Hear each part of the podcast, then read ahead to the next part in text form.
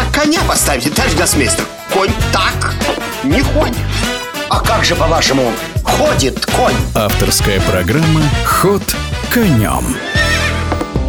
У микрофона гроссмейстер Сергей Макарычев. Осталось менее двух месяцев до того момента, когда в Дубае начнется матч за шахматную корону. Матч, в котором сойдутся действующий чемпион, норвежец Магнус Карсен и российский гроссмейстер Ян Непомнящий. Конечно же, всех интересует, с каким багажом подходят соперники к этому ключевому поединку и каковы их шансы. Начну с чемпиона мира. Он на протяжении всего года продолжал выступать во множестве соревнований. Прежде всего, это соревнования сетевые, как принято говорить сейчас, онлайн-турниры чемпионской серии. Именно он, Магнус, в свое время, когда начался ковидный кризис, пролоббировал и своим авторитетом обеспечил их проведение. И как и в прошлом году, на этот раз Магнус в этом соревновании одерживает победу. Точнее сказать, в серии соревнований, которая подытоживает финальный турнир. Правда, если говорить о финальном турнире чемпионской серии, то он, ну скажем так, на мой взгляд, проводится по не совсем удачной формуле.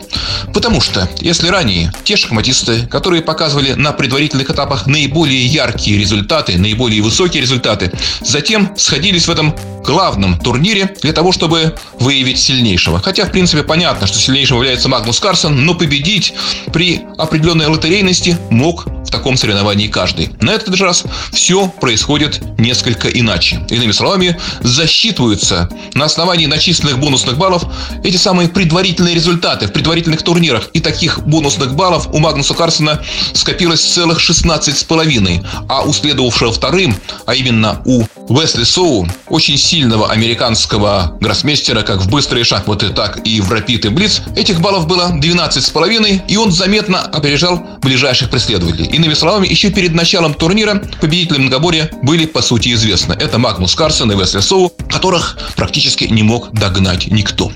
Имеются ли у Магнуса Карсона основания считать, что столь же успешно он будет действовать и в шахматы классические, медленные, по которым как раз и пройдет соревнование в Дубае? Трудно сказать. Более того, есть даже подозрение, что вот такой непрерывный тренаж может несколько повредить шахматисту, и об этом в свое время, например, совершенно открыто заявлял Михаил Моисеевич Ботвинник, хотя в те времена никаких, по сути дела, шахмат, кроме классических медленных, не было. И то, что люди играли между собой близ, это было лишь хобби, развлечение, свободное время. Так вот, у Магнуса останется примерно полтора месяца для того, чтобы подготовиться к матчу против Яна Непомнящего. Сколь это много или мало сказать трудно, хотя сейчас, когда турниры следуют один с другим, конечно, можно сказать, что это много, достаточно для того, чтобы настроиться, почистить перышки, привести некую такую инвентаризацию своего дебютного багажа и понять, как именно нужно играть с Яном. А что касается Яна, то его последнее выступление, причем выступление в медленные шахматы в Ставангере на турнире Норвей Чес, слегка разочаровало. То есть Ян занял четвертое место при шести участниках, а победу, в конце концов, в последний момент вырвал Магнус Карсен.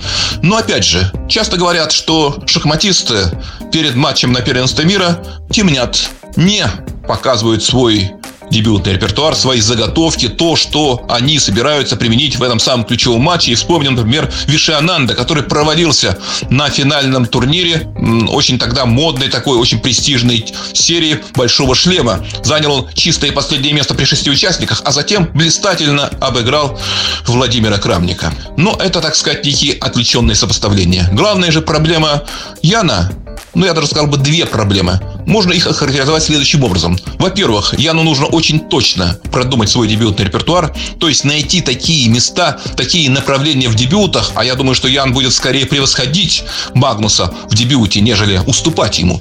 Так вот, найти такие направления, на которых у Магнуса могут возникнуть проблемы. И здесь в чем еще трудность? Трудность состоит в том, что Магнус разносторонен, хладнокровен и вообще в спортивном плане не имеет никаких недостатков.